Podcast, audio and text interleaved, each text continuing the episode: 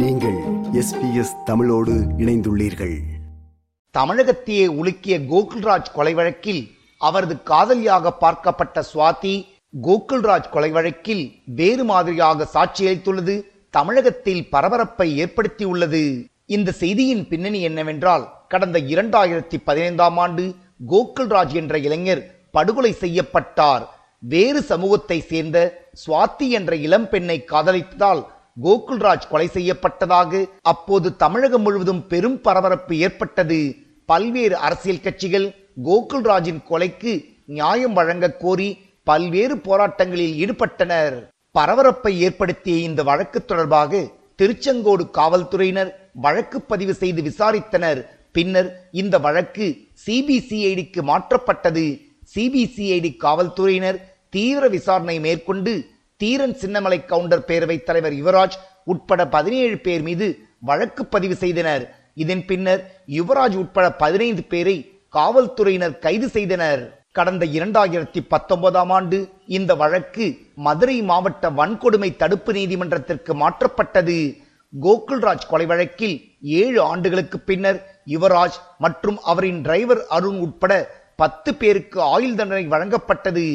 இந்த தண்டனையை எதிர்த்து இந்த பத்து பேரும் உயர்நீதிமன்றத்தின் மதுரை கிளையில் மனு தாக்கல் செய்திருந்தனர். இந்த மனு மீதான விசாரணையை நேற்று உயர்நீதிமன்றத்தின் மதுரை கிளை நடத்தியது. இந்த கொலை வழக்கில் முக்கிய சாட்சியான சுவாத்தியை நீதிமன்றத்தில் ஆஜர்படுத்த வேண்டுமென்று நீதிபதிகள் உத்தரவிட்டனர். இதனைத் தொடர்ந்து பலத்த காவல்துறையினரின் பாதுகாப்போடு சுவாத்தி நேற்று காலை நீதிமன்றத்தில் ஆஜர்படுத்தப்பட்டார். சாட்சி கூண்டில் நிறுத்தப்பட்டிருந்த சுவாத்தியிடம் பல்வேறு கேள்விகளை நீதிபதிகள் கேட்டனர். கடந்த இரண்டாயிரத்தி பதினைந்தாம் ஆண்டு சம்பவம் நடைபெற்ற அன்று சம்பவம் தொடர்பான சிசிடிவி காட்சிகள் அங்கு திரையிடப்பட்டது. அந்த திரையில் கோகுல்ராஜும் சுவாத்தியும் கோவிலில் இருந்து வெளியே வருவது போன்று காட்சி இருந்தது. ஆனால் இந்த காட்சிகள் குறித்து சுவாத்தியிடம் கேட்கப்பட்ட போது அந்த காட்சிகளில் இருப்பது நான் இல்லை என்று தெரிவித்தார். உங்களையே உங்களுக்கு தெரியவில்லையா? என்று கடுமையான கேள்வியை சுவாத்தியிடம் எழுப்பிய நீதிபதிகள் நீங்கள் நீதிமன்றத்தில் உண்மையை சொன்னால் நன்றாக இருக்கும் என்று தெரிவித்தனர். சுவாத்தியின் வாக்குமூலத்தை பதிவு செய்த நீதிபதிகள் நீதிமன்றத்தில் உண்மையை மறைப்பதும் அவமதிப்புத்தான் என்று கூறினர். இந்த வழக்கின் விசாரணையை வருகின்ற புதன்கிழமை என்று ஒத்திவைப்பதாக நீதிபதிகள் உத்தரவிட்டனர்.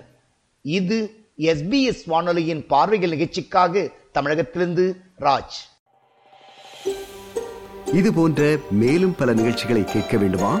Apple podcast Google podcast Spotify என்று பாட்காஸ்ட் கிடைக்கும் பல வழிகளில் நீங்கள் நிகழ்ச்சிகளை கேட்கலாம்.